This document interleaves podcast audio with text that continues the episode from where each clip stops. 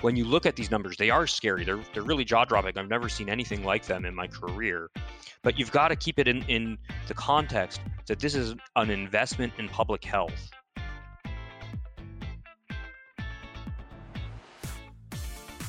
Hello and welcome to Region Ahead, a podcast from SEMCOG, the Southeast Michigan Council of Governments. I'm Trevor Layton, and in this episode, I spoke with a group of economists from the University of Michigan about what the future may hold for the economy of the United States, Michigan, and the seven county SEMCOG region.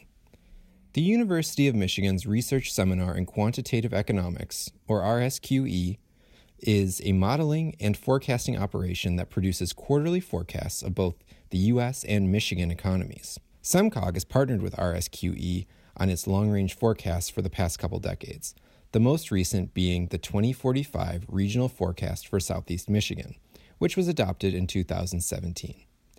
RSQE released a special update to its most recent quarterly forecast after the COVID 19 pandemic brought the economy to a near complete standstill in March. To learn about this most recent forecast, I was joined by Dr. Gabriel Ehrlich, Director for RSQE, Donald Grimes, its Senior Research Area Specialist, and Dr. Daniil Manaenkov, its U.S. Forecasting Specialist. In our conversation, they discussed the ways in which the COVID 19 environment of 2020 has altered the way economists are interpreting traditional economic measures and the need to look at new indicators to anticipate what the next months and years may hold.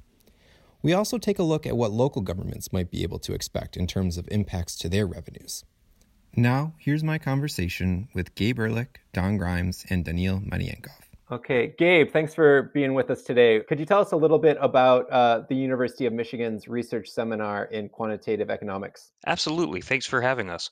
The Research Seminar in Quantitative Economics is the world's longest continuously running economic forecasting unit. We were founded at the University of Michigan in 1952 by uh, Lawrence Klein, who went on to win the Nobel Prize in economics uh, for his work basically starting the field of economic forecasting and we forecast the United States and Michigan economies four times per year, and we also forecast some local economies uh, throughout the state of Michigan, including uh, a forecasting project with the city of Detroit and, and some other projects uh, with Oakland County and Washtenaw County. And then we also do uh, economic impact analysis. I believe you also do the the long range forecast for for Southeast Michigan, which uh, SEMCOG uses. Um, so we've got some familiarity with you there. So the impacts uh, of COVID nineteen, you know, are pretty broad reaching. Are you seeing those um, in in your normal indicators that you use for forecasting, or are you having to go beyond that and, and look at some other things? That's a great question, Trevor. So economic indicators produced by the government are the most reliable indicators of, of where the economy is, or at least where the economy has been in the past. But the problem when it comes to the COVID 19 pandemic is that the economic data produced by the government typically lags the actual economy by a little while. So when we get a government statistic, it's usually backwards looking. Some government statistics come out with a pretty high frequency. Uh, the most timely indicator we get is from initial unemployment insurance claims. And we actually have about five weeks worth of unemployment insurance claims since uh, the pandemic really started taking a major toll on the economy. Well over 20 million claims have been filed. So that shows that the pandemic is having a, very large impact on the economy, as we all know from just from, from following the news. But a lot of the other statistics that we follow are not showing the full extent of the impact so far. So, for instance, we don't know uh, what the unemployment rate is for the month of April yet, and we won't find that out until early in May. And we also don't have an estimate even for first quarter gross domestic product, which will show uh, the impact in the month of March. Um, so we'll start getting that data at the end of this month for the first quarter of the year for GDP, and in early May for the employment situation in April.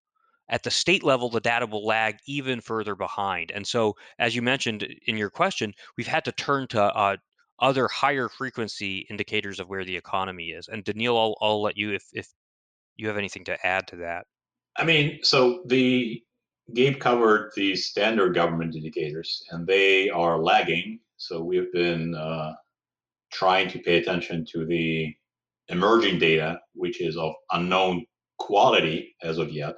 but at least it provides some uh, timely look at what's going on. So we've been looking at some data from uh, payroll, uh, like regular hours processing for small businesses. So something called Homebase.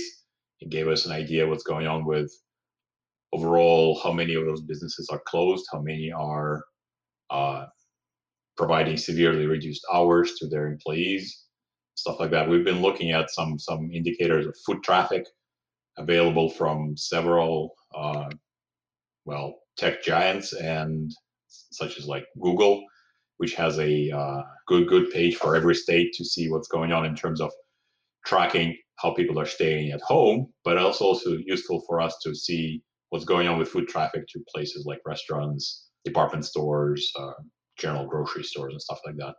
There is some third-party data on the same. So I mean, we've been we've been looking at a lot of high-frequency data. It's of unknown quality at this point, but this is uh, a significant input in, into our forecasting at the moment until we get better measures from the government. Okay, and then is the is there anything else um, that you can tell us about um, the impacts that we're seeing um, in the in these early stages, um, despite despite the lag from COVID nineteen. I mean, obviously, you need to look no further than out your window to see that there are you know fewer cars on the road, um, maybe more people walking, but with fewer places to go. Uh, so, uh, are there any other um, impacts that that you've been able to see so far? I mean, one interesting piece in the foot traffic data, as of last few days, foot traffic to Home Depot is exploding uh, I'm guessing everybody's trying to. I don't know. I mean, this is this is a personal experience. So they've closed up their uh, home and garden center, but they are allowing uh, curbside pickup. And I mean, it's starting to get warm, so I'm guessing you need to do all those trips that you delayed. So I mean, at least that part of the market is is is doing well. Daniil, if I can add, you know, the the other thing that we're following closely is, of course, the financial markets.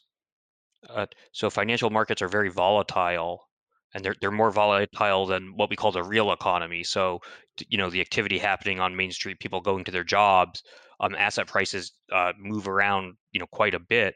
But what's really useful about looking at the financial markets is that they're forward looking. So whereas a lot of the official sources of data are backwards looking and, and can lag substantially, the financial markets really give us a sense of what do investors expect to happen in the future.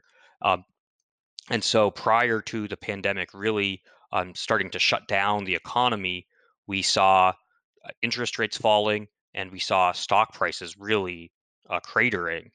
Stock prices have recovered quite a bit of, of what they lost. Uh, they're certainly not back to where they were, uh, but we have seen uh, the government's policy responses seem to to get a bottom under interest rates and especially stock prices. So it does seem like investors expect the fiscal and monetary stimulus that we're seeing from Washington, D.C. to have an impact on the economy. Um, and so you see it both, you see it in stock prices, you also see it in indicators um, such as credit spreads, which suggests that the Fed's operations to keep markets smoothly functioning are having some effect. Okay, so when you're when you're forecasting and and at the uh, the research seminar in quantitative economics, you all are typically doing forecasting on a on a quarterly basis. So you're keeping pretty close tabs on things. Um, one of the one of the indicators that I think a lot of people, even if they're not economists, might be aware of is that it's a lot cheaper to, to fill up a gas tank these days. Um, I think the last I heard, uh, a barrel of oil is going for about a dollar. So what does that tell us? At the moment, and I'm sure a lot of people saw on the news that some some uh, oil contracts turned briefly turned negative.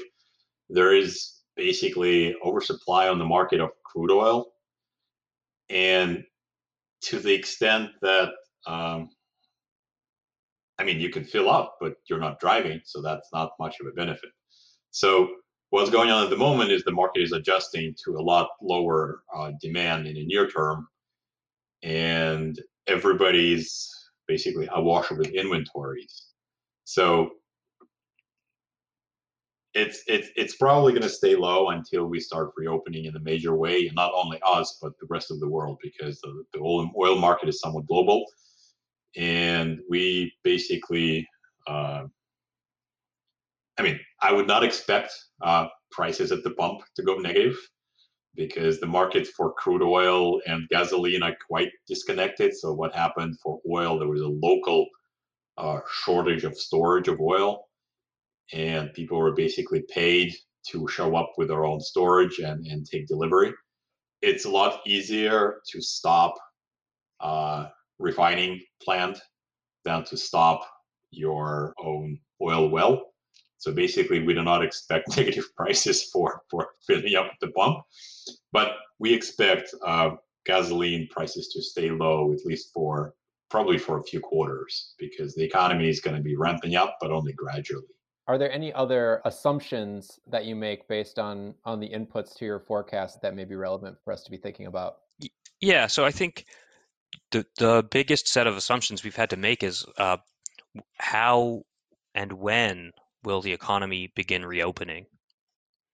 So our forecast has assumed um, that we'll start seeing the economy reopening in phases as we get towards late May and early June. Uh, Governor Whitmer recently extended her stay at home order through May 15th, although with some relaxation of, of some of the rules in the order. And we do expect the economy to reopen in phases. It takes time to assess whether the relaxation of the measures uh, is causing any any problems or if it's proceeding smoothly. So again, we we expect um, the major reopening of the economy to start happening here in Michigan in the second half of May and then in, in the beginning of June. And that's that's probably the most important assumption in our forecast. We're not epidemiologists, but that's consistent with what we're seeing from a number of epidemiological models. And I, I think that you know that, that's that's really going to be the most important thing to determining uh, what happens from here. There is another important assumption that is not as important as the near-term dynamic, but at the moment, we do not have a significant recurring outbreak in the fall, which is still a significant possibility. So, I mean, what I mean by that, if there is an outbreak significant enough to necessitate another sort of stay at home order like restrictions on businesses.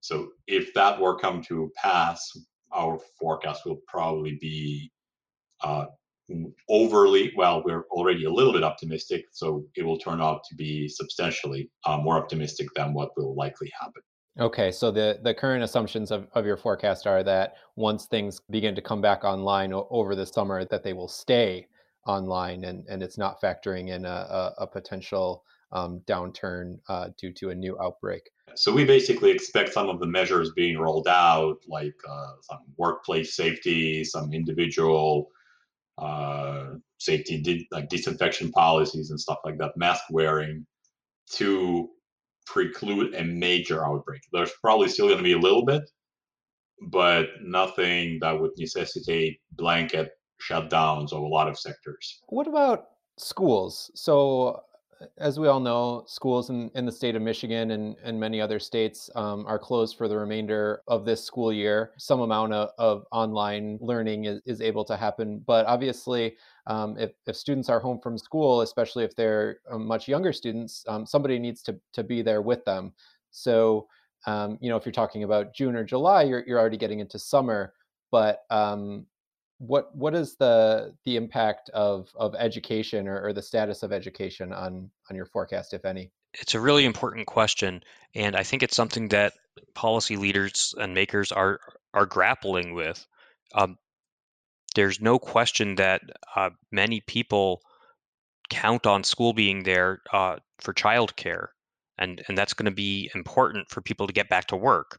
The question is is there some combination of online learning and protective measures within schools. For instance, um, having staggered schedules where students, for instance, attend um, part of the day or alternate days um, in shifts, where you we could get schools uh, back to a more normal amount of functioning uh, if the the pandemic is still um, really causing problems in the fall. Uh, it's also possible we you know we are not epidemiologists again but it's possible that the public health situation will have improved by that time to where schools can reopen uh, as they you know normally would have last year. So i think that that's that's going to be an important question and the reality is we don't have an answer to that yet. Can we talk a little bit about what the specific circumstances are in Michigan or even in Southeast Michigan? Are there are there unique kind of indicators or or impacts that we should be looking at or, or thinking about around here? Well, we have uh, done a forecast for the uh, seven county SEMCOG region, um, which is all of Southeast Michigan, and we are expecting that the uh, job loss uh, in the second quarter, which is how we are, are measuring uh, the hit, um, will be a little worse in Southeast Michigan than in the state of Michigan overall.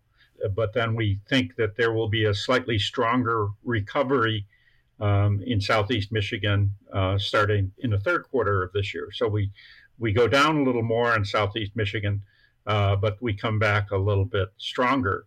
That is consistent with uh, history, where Southeast Michigan has has always uh, tended to be more adversely affected by a recession than uh, the rest of the state and certainly the rest of the country. So, one kind of specific example in, in Southeast Michigan uh, is the city of Detroit and its reliance on revenue from casinos, um, which they've taken a big hit um, and, and had to take some some painful actions with city employees. Is there anything you can say about um, other potential um, budget impacts on on local governments, perhaps to do with with revenue sharing from the state? Yeah, so I think um, revenue sharing is going to decline. There's two pieces of revenue sharing. There's statutory revenue sharing and constitutional revenue sharing. It's really going to be the constitutional piece without legislative action from the state government, it's going to be the constitutional piece that will take the decline, you know, just just directly from the economics. We don't have uh, specific numbers uh, estimates for revenue sharing uh, right at this time, but it um, it will be substantial, and I think it's it's really important, and it, it it gets to the need for assistance for state and local governments from the federal government. So we really are looking to Washington, D.C. The state has a balanced budget requirement. So the state cannot do its own Michigan version of the CARES Act and and borrow money to help get local governments through this. State revenues are going to be down substantially because of the pandemic.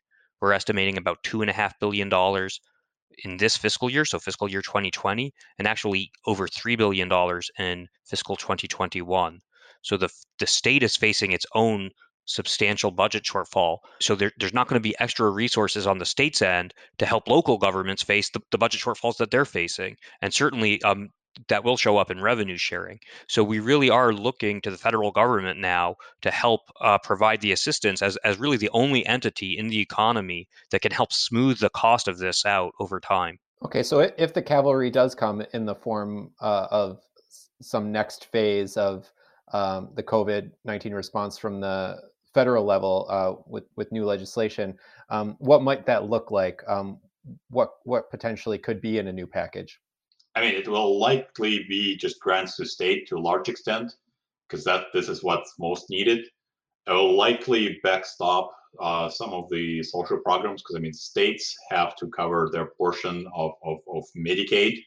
So that will probably see incre- increased rolls and increased share will probably the feds will probably cover the portion that normally goes, which, which is normally the responsibility of the state. But in, in most likelihood, they'll probably, well, if it happens and when it happens, uh, they'll just have to be providing grants because what in reality what's happening is that there's a the economy is stopped for a substantial percentage of uh, the year.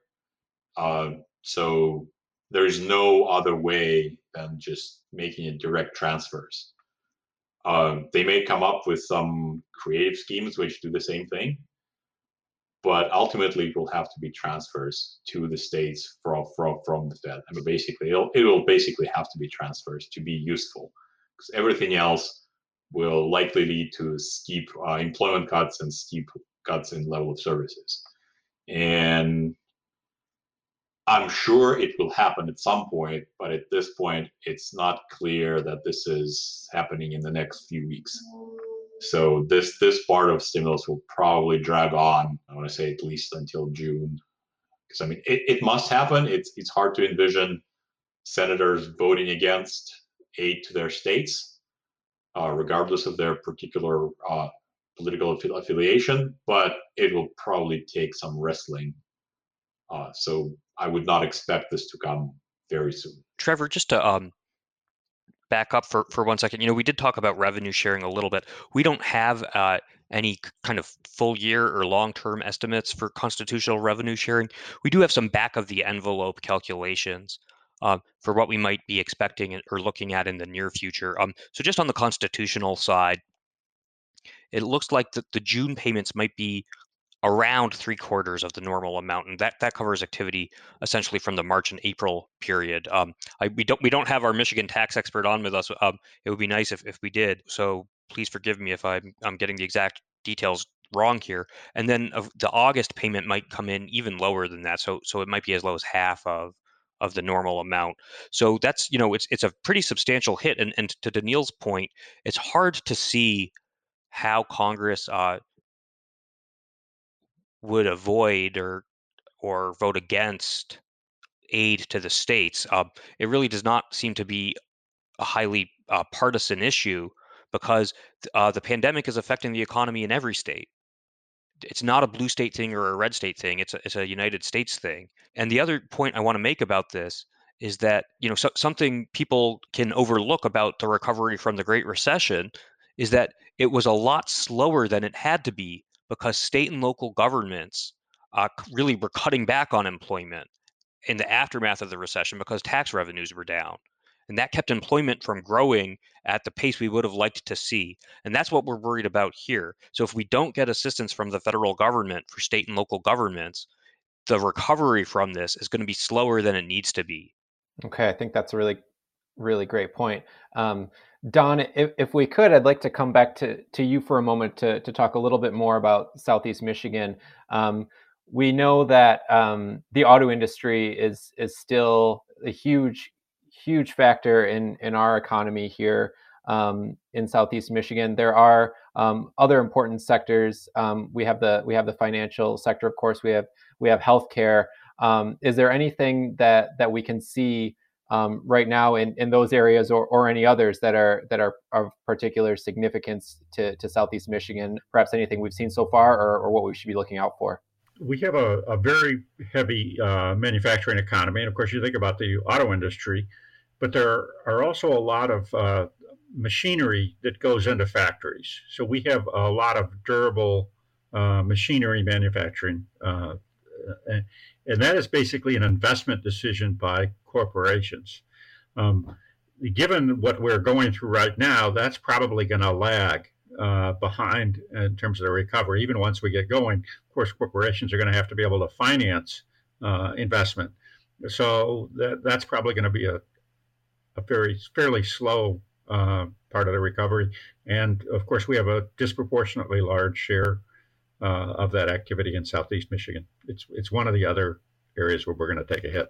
What uh, I guess if if you had to, you know, briefly put it, um, in in our in your latest quarterly um, forecast, um, what are what's the main takeaway here? Like, what's the what's the what's the what's the big thing uh, for our economy um, that we need to be looking for? We, we are all going to be tracking the pandemic. Obviously, we we want to know is, is is the outbreak continuing to spread and and how quickly and how severely. We all, of course, want to know whether there's going to be um, assistance coming for state and local governments from the federal level. But but is there anything else? Any other um, main um, things that we should be looking at? Daniil, if you want to take a shot from the U.S. side the statistics that the government publishes are going to look, look scary for the next several months. So important thing to remember is that the worst will pass, and as the uh, economy recovers or reopens, we will see some improvement, but we will not see it in the published data until probably late in the summer. So if the if the improvement starts, if the reopening starts in June, uh, we'll probably get good read on that in early July for the employment numbers, and any other statistics will come like in early August. So in economic things, things will things will likely look grim for the for the duration of the summer, and expect some uh, improvement in official numbers by the end of the summer.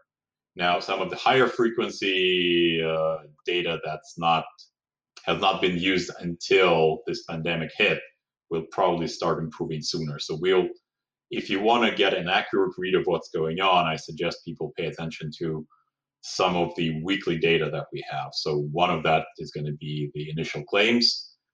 Uh, a second measure that's closely related is going to be continued claims because this is where you will see people coming back to work potentially if the uh, paycheck protection program turns out to be successful. So, as a reminder, in that law, to get loan forgiveness, you had to you have to bring people back on your payroll by the end of June.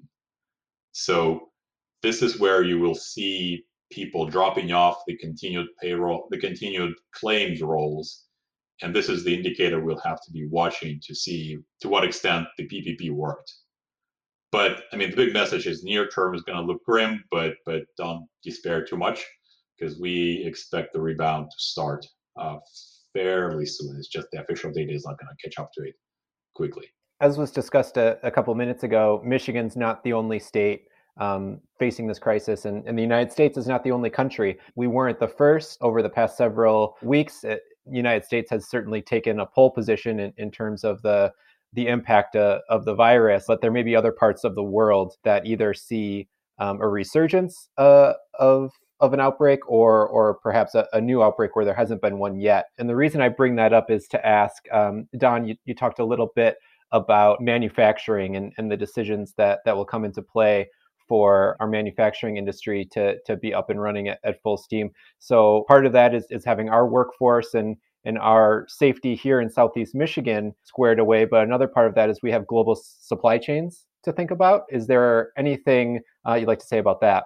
Well, that's going to keep the um, wholesale trade industry very busy as they try to line up parts for the manufacturers um, as they uh, get back into into play. I guess going back to Daniil's point, I just want to you know, the next few months we're going to be going down. The numbers are going to be awful. We know that. Uh, there's enough real time information to, to, to show that. The real uncertainty in our business is when and how strong we're going to get a turnaround.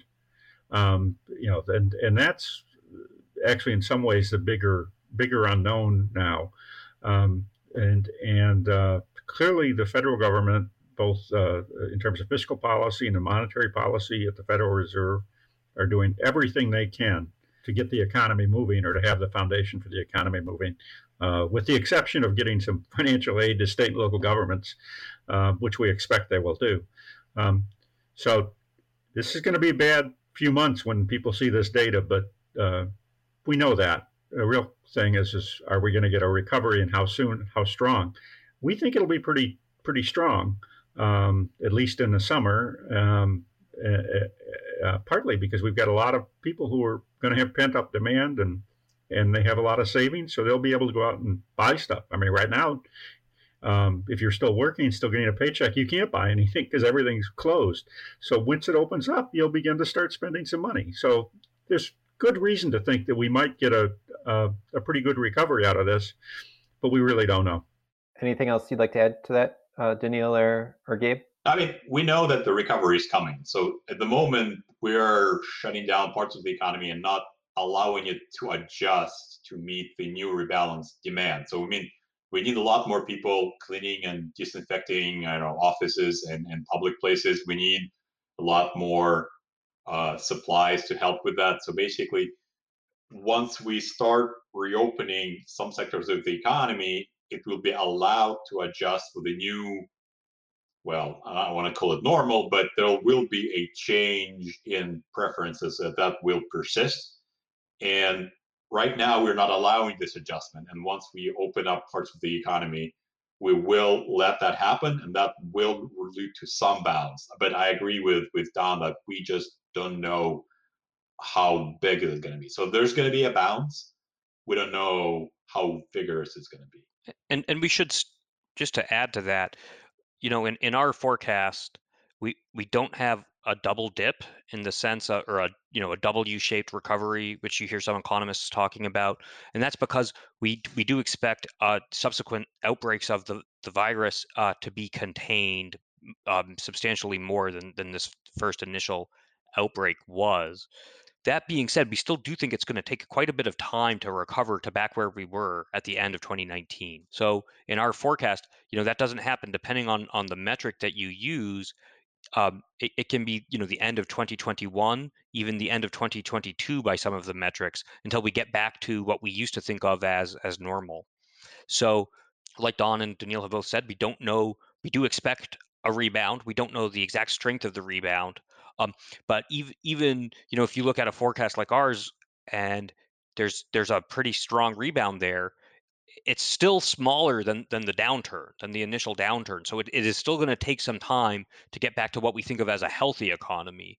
Um, even if you know things go relatively smoothly from here on out. But the final thing I want to add to that is is that when you look at these numbers, they are scary. They're they're really jaw dropping. I've never seen anything like them in my career.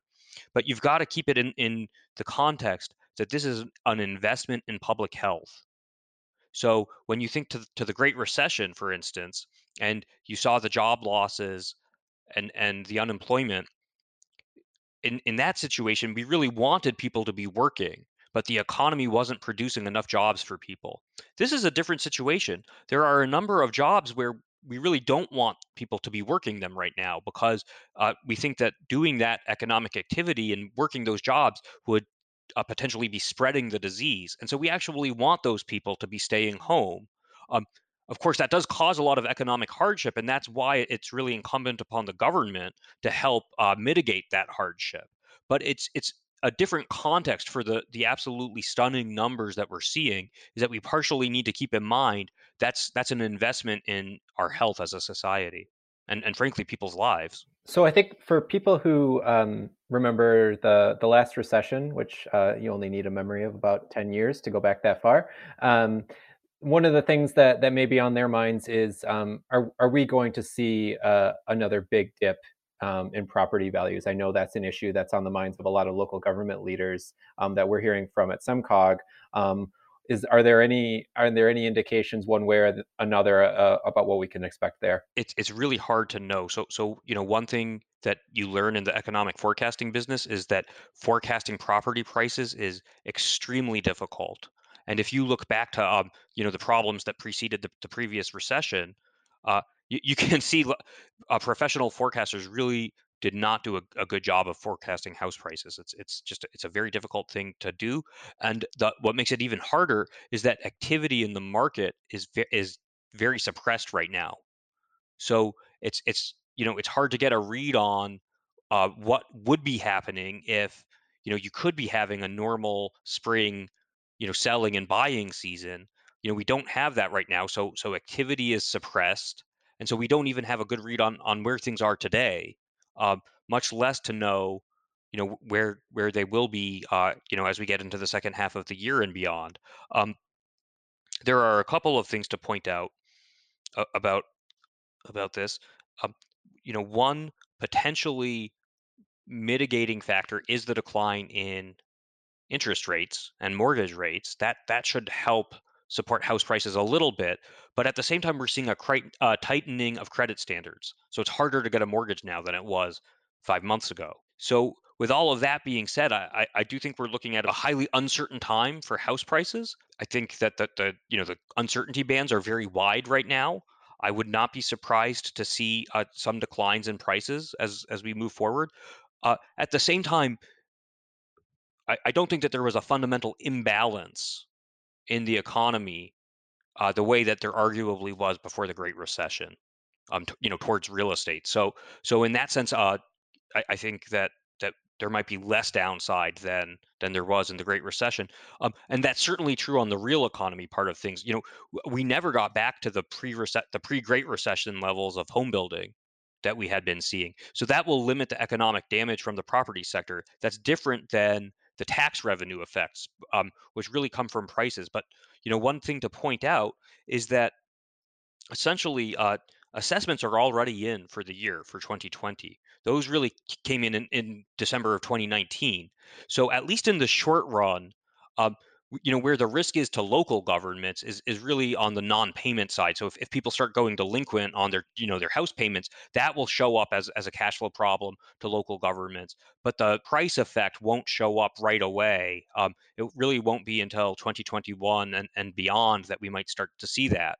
Okay and then just uh, one or two more more questions here. What about inflation? What can we expect to happen there? Well it's a tough one um, just to remember quickly what's been going on pre COVID 19. So there was a very little understanding, even at the Fed, what's going on with inflation. So there's going to be even less understanding going forward. So we we get a really complex shock hitting the economy, which is going to be a demand shock for some sectors, and it's going to be a supply shock for different sectors. And it's hard. So basically, a supply shock for some sectors may drive inflation higher, and for some of them, it's demand shock will probably drive them lower. On balance, we think the overall inflation is likely to slide significantly, but there may be things in separate sectors where you see a lot more inflation than they're used to. So it's it's it's really hard to forecast at the moment. So one thing so this is this is talking about like the core or the slower moving components of prices. The headline numbers are going to be dominated by food and oil prices, well, prices for, for gasoline. For gasoline, we think, at least in the near term, the prices may stay low. Uh, in the medium term, all depends on how many shale producers survive this thing. I mean, if if if a lot of uh, capital destruction happens there, we may be faced with importing more oil again. There's a lot of uncertainty. With food, there is a lot of uncertainty as well because there is a bigger alignment right now going on between food that was produced for restaurants, and it's it's evidently pretty hard to redirect it to to uh, consumer packaged uh, products so there may be short-term spikes in prices for certain commodities. It will probably take a while for them to uh, normalize and for the food sector to rebalance to the newly probably persistent tilt to not eating in the restaurants. So basically, there'll probably be a lingering damage to the restaurant and restaurant industry at least until there is a vaccine. So we'll be eating more at home and we'll be buying more takeouts. So it's hard to say what's going to happen to food prices. It's possible that there may be some acceleration in the near term. So, baseline prices, we think the trend is down. Uh, oil will probably suppress gasoline inflation. For food price inflation, it's hard to say what's going to happen in the near term. So, on balance, anyone's guess, basically. Thanks, Daniil. Yeah, so I, I, I do want to say, you know, just to, to echo Daniil's point, um, we're going to see a lot of relative price movements you know, some people will look at what's happening to the Fed's balance sheet, and you saw this in the previous recession, and they said, "Wow, the Fed is adding trillions of dollars to its balance sheet." Um, you know, we think that that it has the potential to cause runaway inflation. We don't see that happening. The Fed has shown that it it has very good control over letting inflation get in, into uh, a wage and price spiral, if you want to call it that. So back, if you look, think about the 1970s, the Fed really lost control of inflation in, in terms of keeping it um, in a reasonable level. Now the complaint with Fed policy that you sometimes hear is the Fed can't get inflation up to its target. Um, so I, I, think that Daniil is right. We, you know, we don't know exactly what's going to happen with inflation. But I think that what people should not worry about is that we're going to start getting into an inflationary spiral where inflation uh, gets out of control in the long term. Um, so I think you know just looking at the size of the Fed's balance sheet uh, gives an incomplete picture of what might happen with inflation. The Fed really does know what it's doing with with the balance sheet in that sense. Okay, and then um, Daniil, you mentioned a few moments ago that the one thought that's on a lot of people's minds as we're still very much in in the thick of our our stay at home um, phase here, and and sort of wondering, you know, um, what the next what the next chapter will look like. You know, you, you, use the phrase the new normal. I've heard a lot of a lot of people wondering what what that's going to look like.